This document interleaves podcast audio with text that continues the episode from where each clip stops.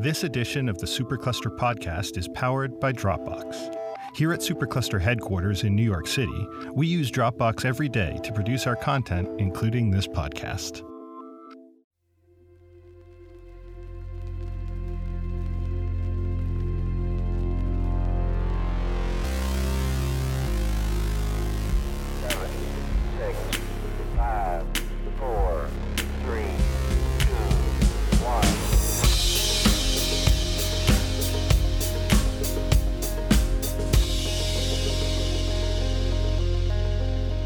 Space fans, and welcome to another episode of the Supercluster podcast. This is Jamie Carrero, and I'm here with Eric Collins. Hi, this is Eric, longtime listener, first time caller. And today we're going to talk about an amazing story from the Apollo era. This is how we brought a car to the moon.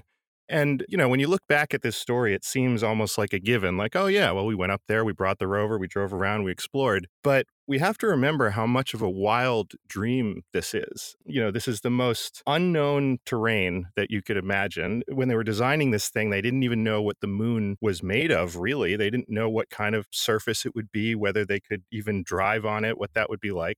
And then you have to figure out a way to get it there. You have to figure out how to overcome all these problems that basically make an Earth car pointless once you're up in space on the moon. But I think even more broadly, it's an expression of a human dream that started with Wernher von Braun, but really spread into the entirety of humanity that we're always going to go the extra mile as explorers, that we're not just going to go to the moon. We're going to go to the moon and then drive over the hill and see what's over that next mountain. Yeah, and for me, I'm glad we're talking about this because this is a subject which has led to an artifact which I would encourage everyone listening. If you haven't seen it, stop right now and Google Apollo 16 stabilized HD rover footage because there is a video clip which I think is a kind of gateway drug that you can show to your friends to get them into space. And I've shown it many times in the past. And it does something that a lot of big, important science projects don't do. So I'm thinking about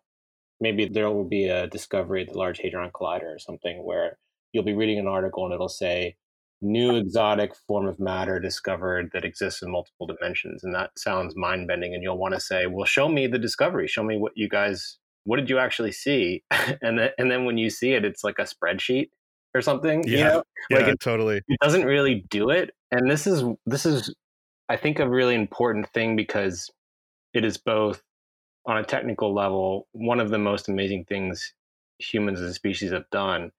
And it also is highly appealing to 12 year olds. just a base level of adventure going on here. Just a base level of like, this is a, I mean, one of the astronauts even said it in the radio when they were driving it. It's just a cool ride. It's an amazing experience that they had.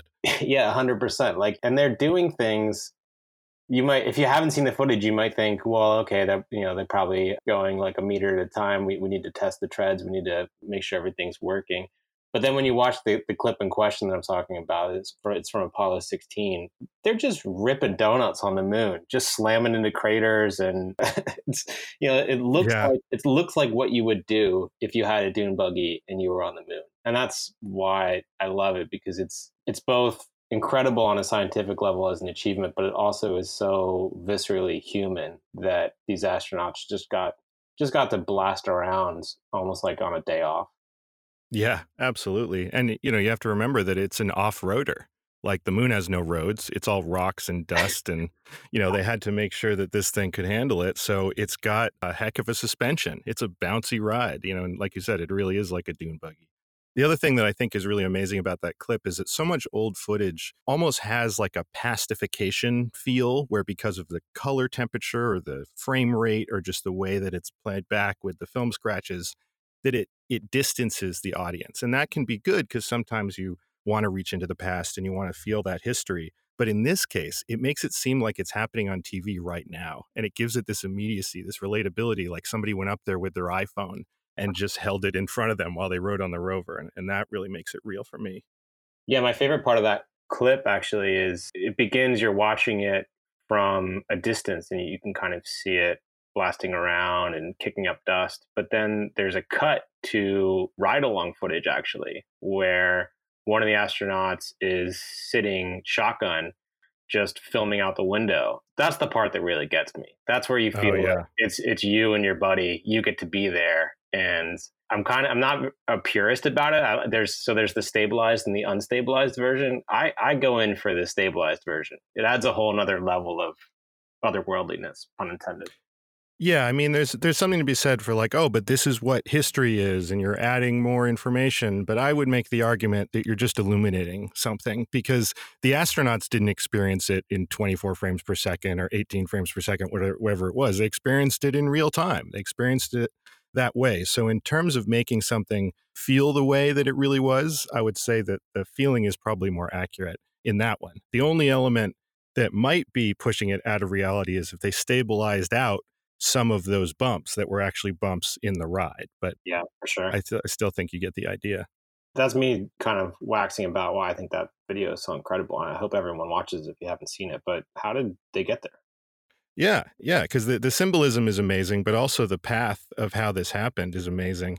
One of the central things that made this an extremely challenging project, not just that you have to build a space car flat out, that's a hard thing to do, but they had to make it drive on a surface that no one knew about. In the early 60s, when they started thinking about this, I mean, heck, Wernher von Braun was drawing pictures and writing magazine articles about this in the 50s.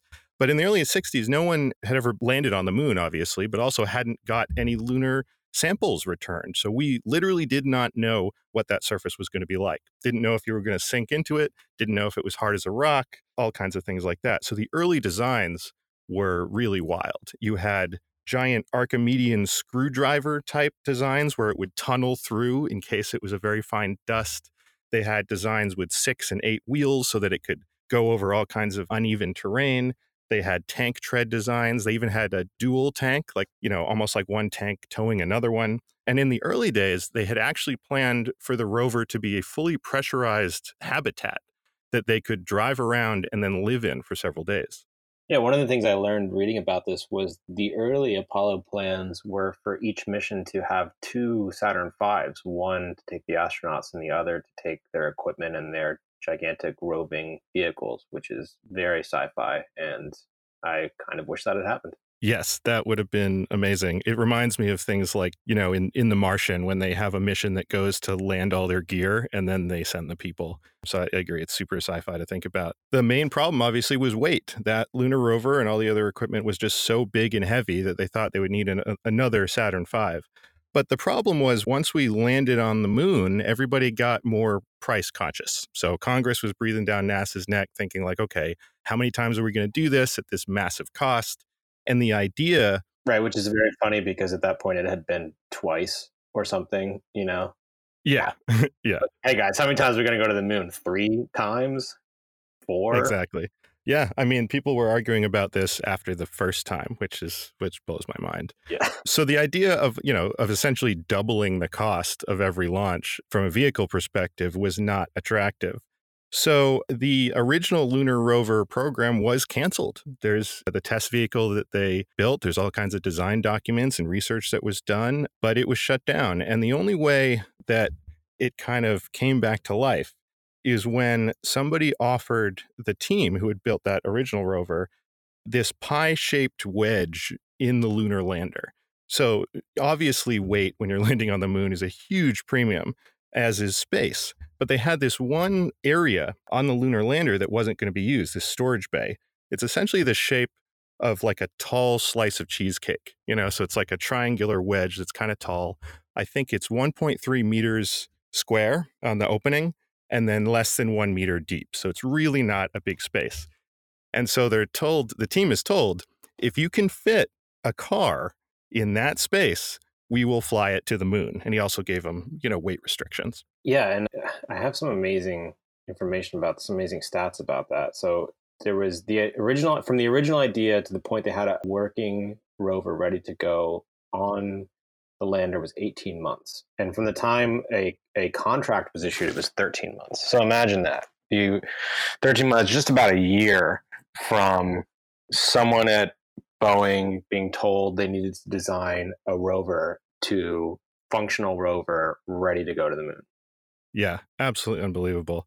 Yeah, and, and like you mentioned, it ended up being Boeing and GM, General Motors, that worked together to get this done. There was a the lead engineer designer named I'm not sure how to pronounce his name, so forgive me, but Ferenc Pavlics, and also program manager Sam Romano of GM. They really led this effort to get this done. I'm glad you did that one because I wasn't sure how to do his name either. Yeah, yeah, Ferenc. I'll just call him Pavlics for now Yeah, because I go. think his last name is easier. But yeah, it's absolutely incredible. I mean, th- think about the fact. I think I saw in one interview, Sam Romano mentions that to develop a normal car that GM would sell to people is a four year cycle from when they start that process to actually getting one on the road. And they had to make a moon rover to drive on an incredibly unpredictable, unknown surface. And they did it in just over a year, like you mentioned. Yeah, and there's amazing things they solve for. One thing that I didn't really, I think something that always tripped me out about the rover was you can tell that it's sort of missing a transmission. It doesn't look like it should work. And then the the reason for that is obvious. There's a motor in each wheel, but I didn't really think about that oh, until Oh, yeah. researching this. There's there's four separate motors driving each wheel, and that's that's why it sort of looks like a fake.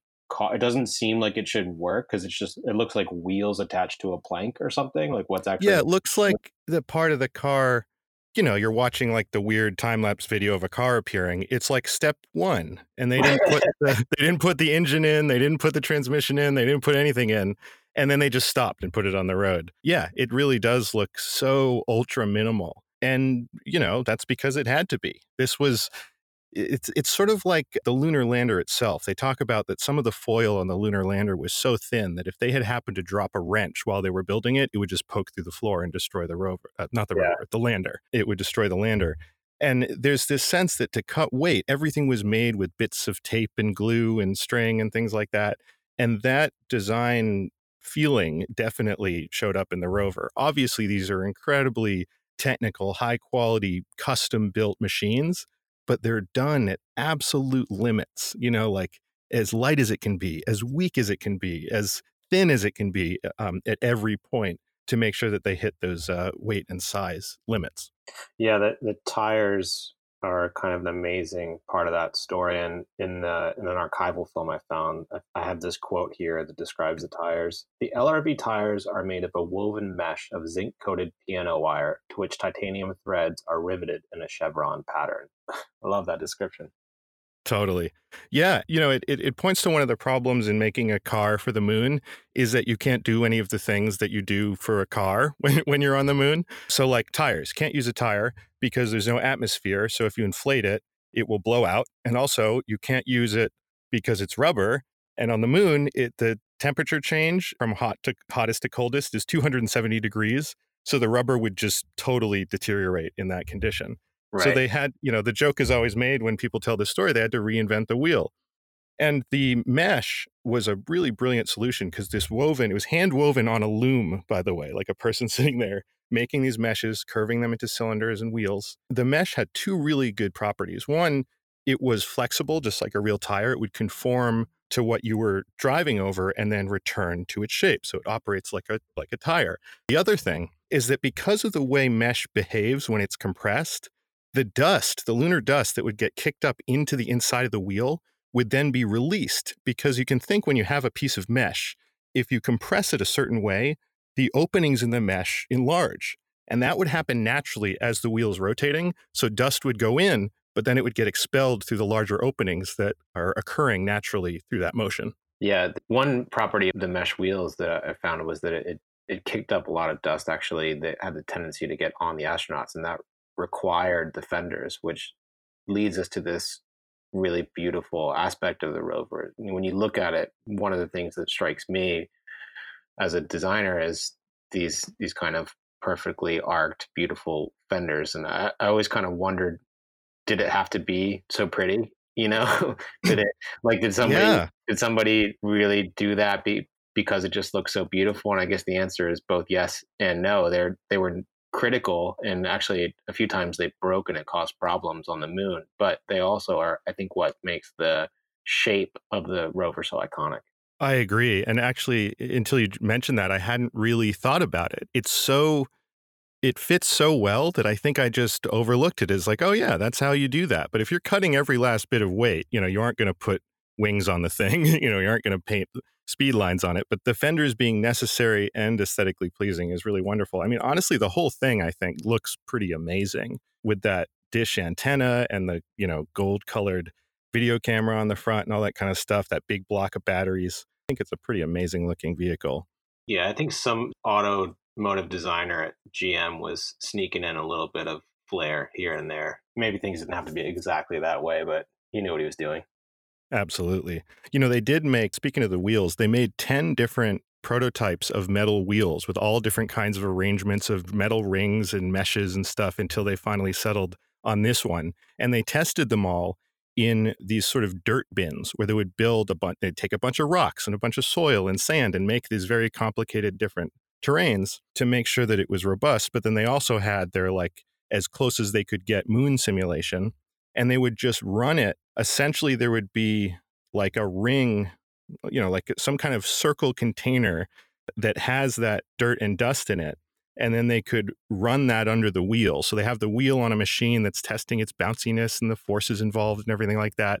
And then the ground is moving under it, you know, and because of relative motion, it doesn't matter. But that that experiment led them to learn how much power they had to put in each of those motors. Because as you said, these wheels are not just wheels, they're also the drive mechanism. So each one of those wheels has a one quarter horsepower electric motor built right into it. And that was the power that they determined they would need to drive around on the moon. So in total, it only has one horsepower.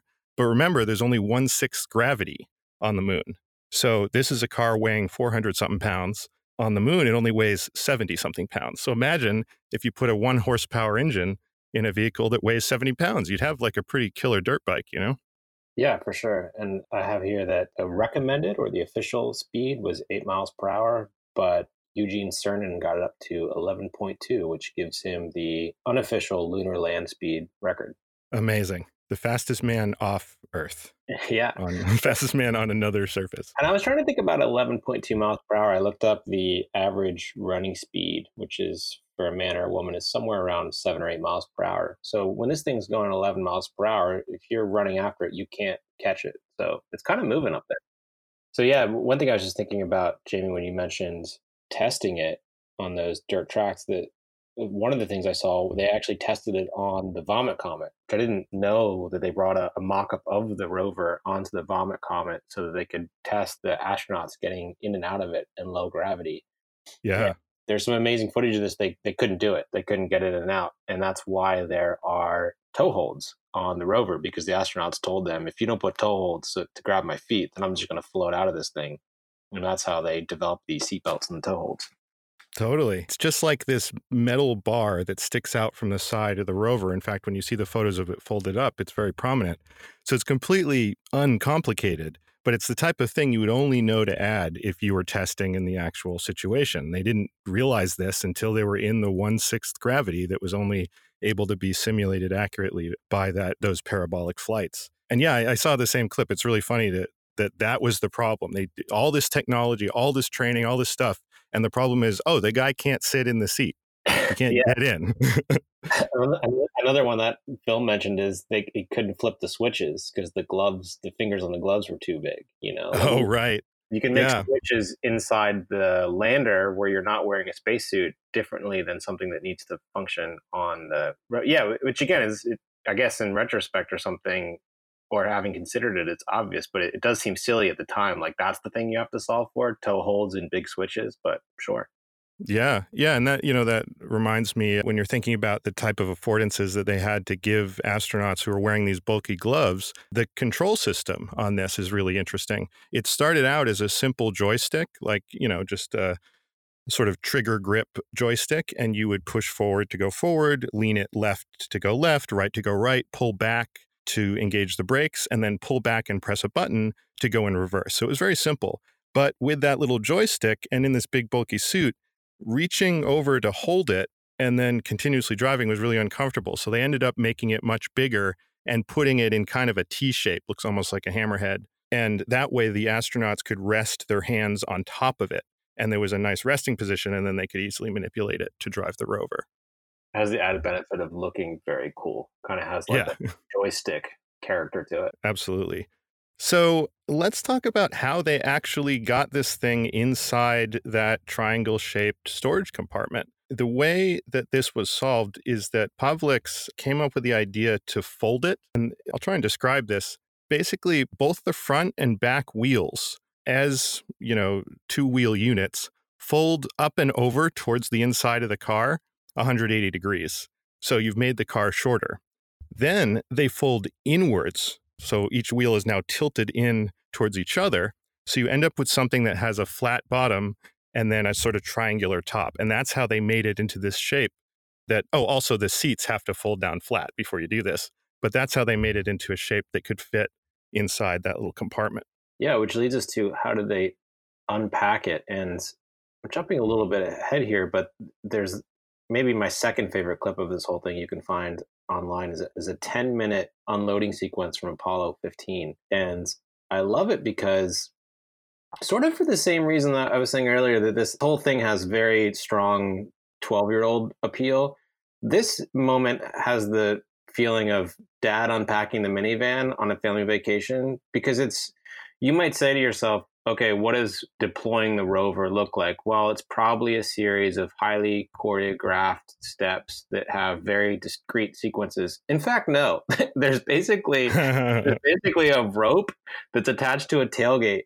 And if you watch the the video of David Scott and James Irwin on Apollo 15 pulling this thing down, it's it's quite amazing. And there's one exchange in particular that I love. So they're yanking on it, and it's sort of unfolding in pieces and not going entirely as planned. I have the exchange here. David says, So let's line this up a little straighter here. Maybe pull the rear back towards me. And James goes, It's good on my side. And he goes, Let's pick it up and move it around. My way, your way, my way. Maybe pull it a little bit. And they can't figure it out. it's like totally hilarious. It's like they're moving a couch into somebody's apartment. yeah. And so they get stuck and they call NASA and they, they sort of describe the problem. And there's a pause in the audio where NASA engineers are, I guess, scribbling away their chalkboard. Finally, NASA gets back to them and they go, pull on the front end.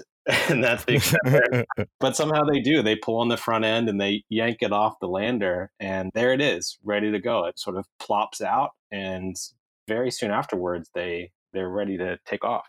Yeah, the, the designers tried to make it as automatic as possible, but also as fail proof as possible. So it's a big spring loaded mechanism that, just like you said, it's ropes and pulleys and ribbons to kind of pull it out of there. And then it was meant to take mostly take on its own shape, but it, it sounds like it needed a little bit of coaxing to get there. And there's a magical moment you could find right, it's actually unfortunate how it's filmed because you, you just get a little corner of it moving, but the audio is great when they, they go through the checklist and finally they fire it up for the first time and they roll out a frame and somebody from NASA Mission Control just says, Extraordinary. Yeah, it actually reminds me of of something I read about that happened long before that moment, a much less triumphant moment, when they had first done this unfolding mechanism and they were going to demonstrate it for some of the NASA brass and all these fancy important people and they set up the demo and they pull the rope and it just half deploys it kind of flops forward and jams. And then I don't know who it was but somebody recounts this in an interview that he heard in the background a German scientist just say we will fix this to the whole crowd of science, you know, of dignitaries. Nice. Yeah.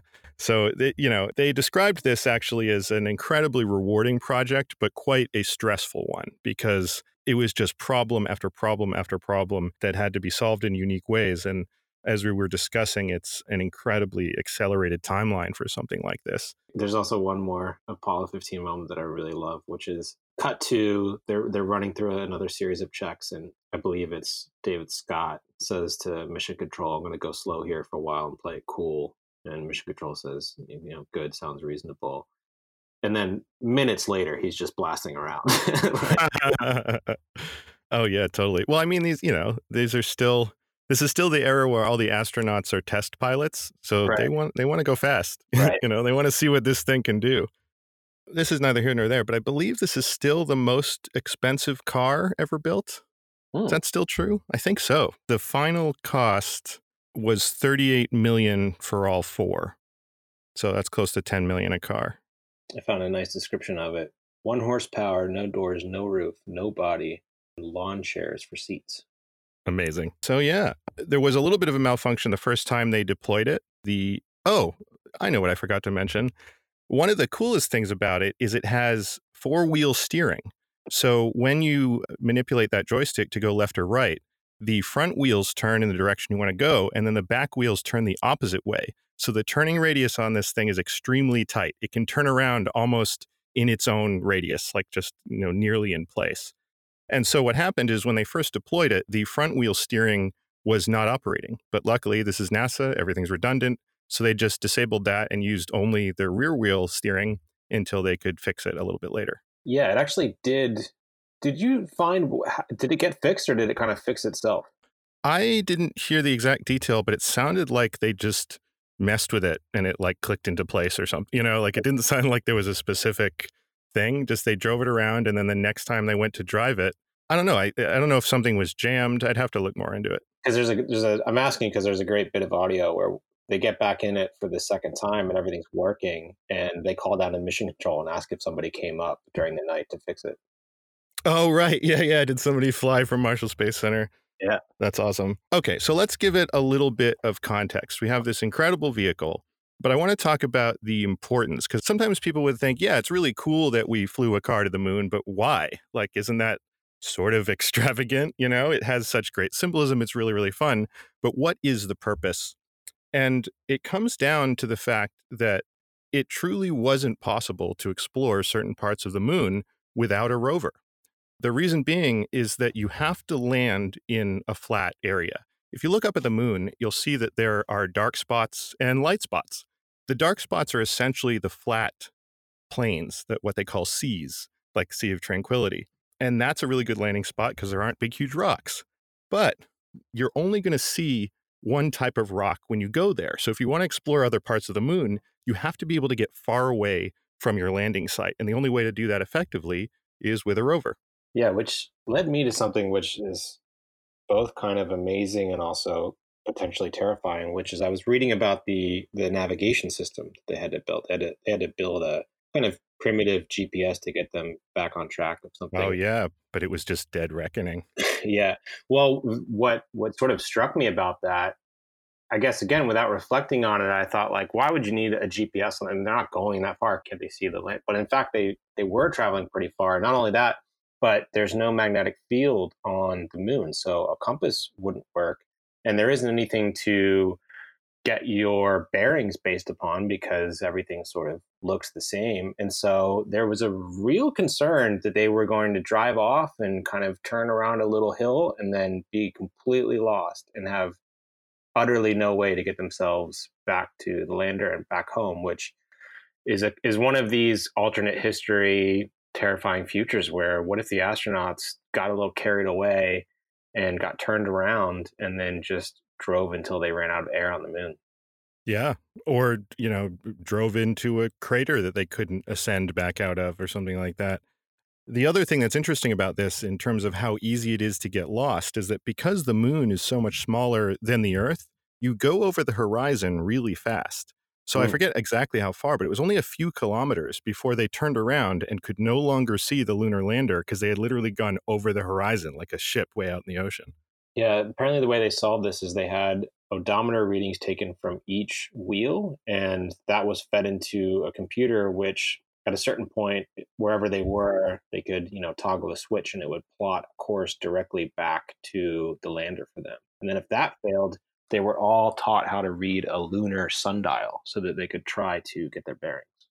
That's awesome. Like using ancient navigation techniques on a new celestial body. Yeah, Yeah, the, the navigation system was essentially a modernized version of dead reckoning, which is an old term for when sailors would navigate simply by knowing their starting point and then knowing the direction and travel time.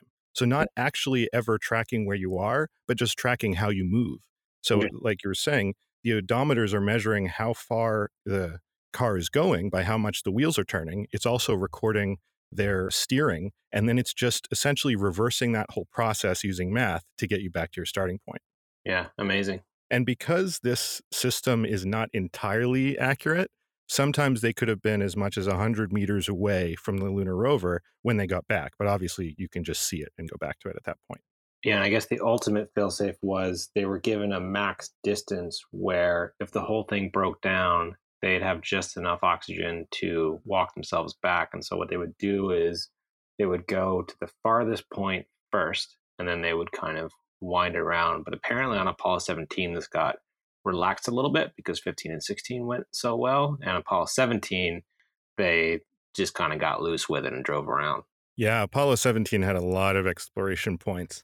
So to to get back to the discussion of the different kinds of rock, what happened at first when we land on the moon, the only rock that we found was black basalt, just very black rock. But we knew that there was other kinds of rock because you can just look at the moon and there are bright spots and there are different colors of rock up there. And the only place to find that brighter kind of rock is on higher elevation. Essentially, if you look at the moon, you're almost seeing a topographical map just by the colors, the shades on the moon. So the rover allowed them to get to these places. And what ended up happening is that, okay, so I'll back up a little bit. The theory of how the moon was formed is that a very, very large body, something maybe as large as Mars, collided with Earth billions of years ago, knocking out huge amounts of Earth material that then were gravitationally attracted to each other out in space and formed the moon. But we didn't know before the lunar rover missions what happened in between. Like that whole process forms a moon that would look one way, probably all white all over the surface. But now we have a moon that looks a different way. So, anyway, what they discovered when they went up onto these higher peaks were these white crystal rocks. And that really confirmed the theories about how the moon was formed because what people thought is that all of those dark spots are just places where there were impacts, meteor impacts. Huge amounts of energy hit the moon, magma is kicked up from underneath, that magma becomes the black basalt, and then that's what's interrupting all that white crystal rock. Yeah, and uh, I guess one of the many things that they did, and I don't know if you if you found this or have any information on this, but apparently by the time they got around to Apollo 17, one of the things they wanted to do to learn more about the rocks was deploy bombs for seismic readings. Did you find that? Wow, no, I actually I didn't hear about that. That's really interesting. Yeah, apparently they literally had bombs on board and they needed to drive far away, far enough away from the lander that you know when they detonated the bombs they would be okay and then they could read the seismic readings from the detonation and that would tell them something about the composition of the of the moon but that's just got to be catnip for conspiracy people that Apollo 17 guys were riding around with bombs in their buggy.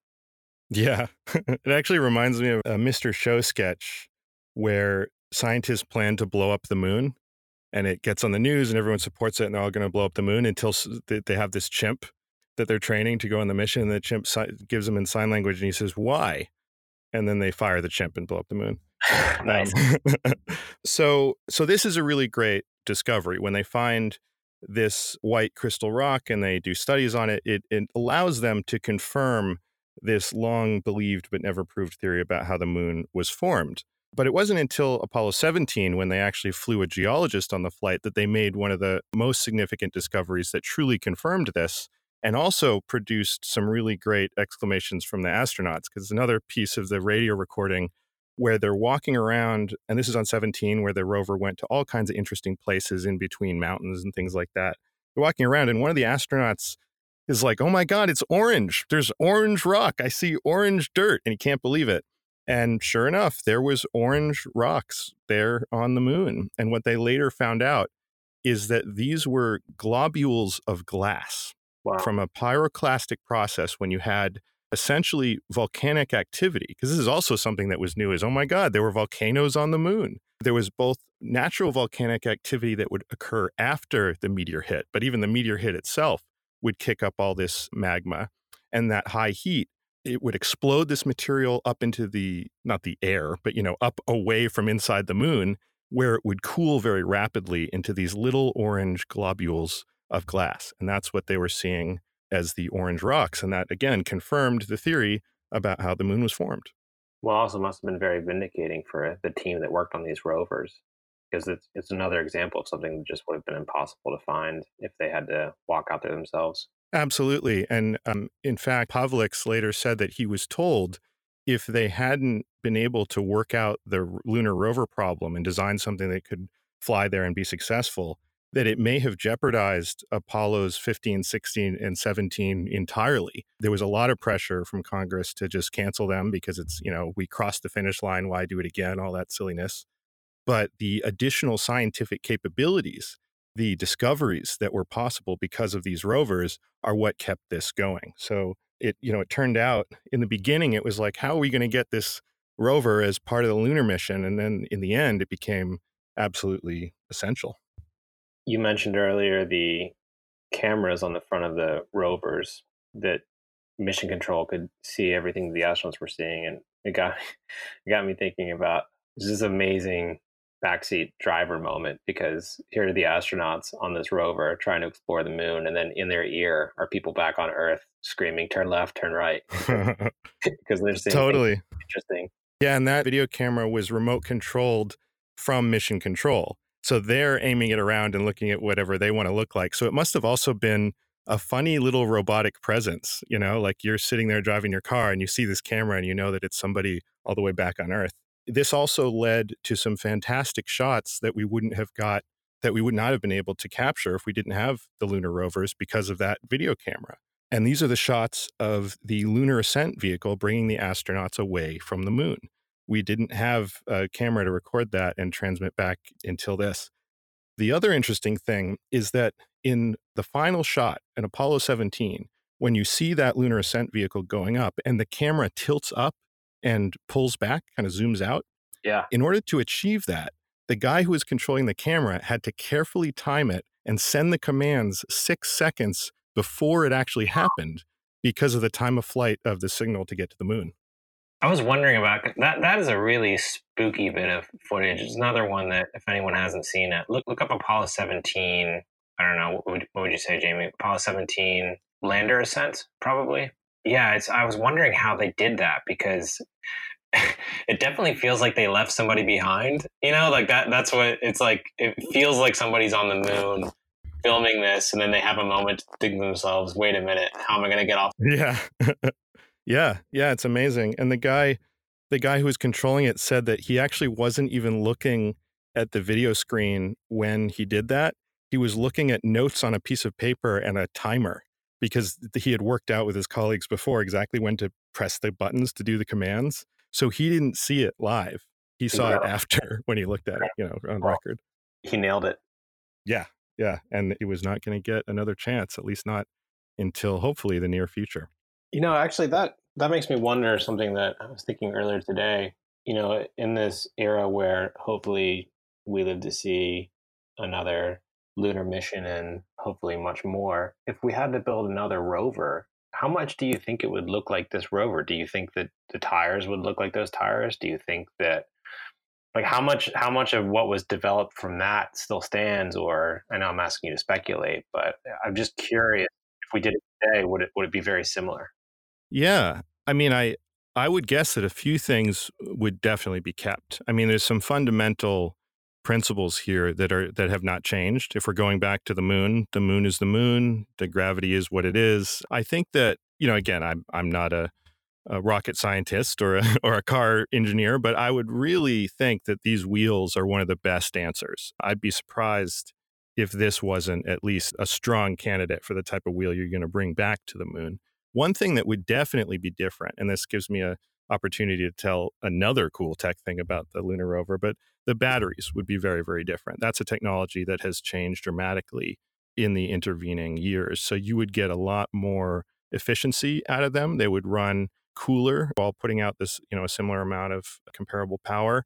And you would just have a lot higher energy density. So for the same amount of weight, you'd be able to carry much more power. The motors themselves would likely be upgraded, but you know, electric motor technology has not really undergone revolutionary change the way that battery technology has. But here's a cool thing the lunar rover batteries introduced a difficult cooling problem. Normally, you know, battery technology back then was not what it is today. You didn't get as much power inside the battery, and also the batteries could overheat a lot more easily. So they had to put a cooling system, and normally a cooling system would be water pumps and pipes and all this stuff that they absolutely did not have the weight budget for. So here's what they ended up doing they encased the batteries inside a capsule filled with paraffin wax. Hmm. So the batteries are totally surrounded by solid wax. As they heat up, they melt the wax, and the energy transfer of that heat into the wax to melt it creates a nice, smooth effect in terms of the temperature change. Then, when they're done with their little, you know, rover mission for the day, they park it and they open up the top of these battery compartments and they have radiators, essentially just, you know, metal heat sinks that are sucking that heat away. And the paraffin wax re-solidifies around the battery and they're ready to go for the next drive.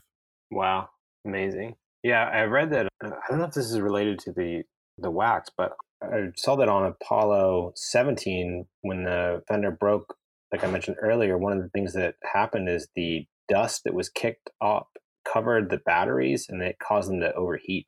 Oh, yeah. I mean, I don't know if that would be related, but it may be that it compromised the amount of surface area of the battery that could come in contact with the coolant. That would be my guess. But I want to fact check this, but yeah, I, I was reading that they were encouraged in designing the rovers to use as many off the shelf parts as possible. And, and I read somewhere that the batteries were actually truck batteries. oh, wow. Yeah, it makes sense. I think I read that it had 150 amp hours in it, which is funny to think about for how big they were. But to give you a comparison, if you were going to get a little, you know, power bank today that had that much power, it would be smaller than a lunchbox. But in, in this case, the batteries were all those big boxes on the front of the car. So yeah, after Apollo 17, they blasted back to Earth and they left the rover behind. And they've actually left, of course, all three rovers behind. So they're they're still there. And I was wondering if you could see any. And in fact, you can. There there's some lunar reconnaissance orbiter photos from 2009 and 2011, the Apollo 17 landing site, and you can see. I'm not sure about 15 and 16, but for sure you can see 17 sitting there on the surface right where they left it. Totally. And you can also see the tire tracks in those photos of where it drove, these funny little squiggly lines all around it. So, yeah, and that's that was the three flights when we put cars on the moon. Hopefully it won't be the last time. A couple of quick stats on it just to give you a better idea. It was 10 feet long, 3.6 feet or about 1 meter high. It weighed 460 pounds on Earth, but only 76 pounds on the moon. The first rover on Apollo 15 went just over 17 miles or about 28 kilometers and drove for three hours. On Apollo 16, the second one went slightly less, only 16 and a half miles, but a longer drive, three hours and 26 minutes. And then 17 was the longest, covering more than 22 miles or almost 36 kilometers for four hours and 26 minutes of drive time. So, overall, these are representing about 10 times the exploration distance that was possible before we had a rover. So, if astronauts were just walking around on the moon, the radius of exploration would have been much, much smaller. Amazing. Yeah, I, I guess closing this out, I'm just thinking about, again, listening to some of the audio as they're deploying Apollo 15. And there's a palpable sense of joy. I mean, I, I don't know what other word I would I would use coming Yeah. coming through the speakers. You could tell that. I mean, here they are. They're on the moon. They're astronauts. They've they've they've left planet Earth. They've accomplished so much already. But but then just this moment where they're kind of frustrated that they can't get the go kart ready fast enough really is is one of the more human moments of the entire space program from my point of view. Yeah, absolutely. It, it, I think joy is is 100% the right word to use. And also remember that this this ride was unlike anything that they had experienced. You know, they did a little bit of testing on Earth where they would pick up the rover with a crane and drive it alongside so that they could simulate the lower weight. But once they were actually on the moon and got the real thing, it was almost like a strange sort of flying because they were so so lightweight and to feel the way that the suspension interacted and bounced them up and down i think there was it, it must have been just an incredible experience something uh, truly new to them even though they had driven cars their whole life Yeah, and it strikes me that so few people have flown in outer space, so few people have walked on the moon, but the fewest, I suppose, have driven on the moon. that's a good point this is the most exclusive pilot club in spaceflight is people who have piloted the lunar rover on the moon So that's it for this episode of the Supercluster podcast. Thanks for listening. You can hear more about this and other great space stories at our website, supercluster.com. And remember, as always, space is for everyone.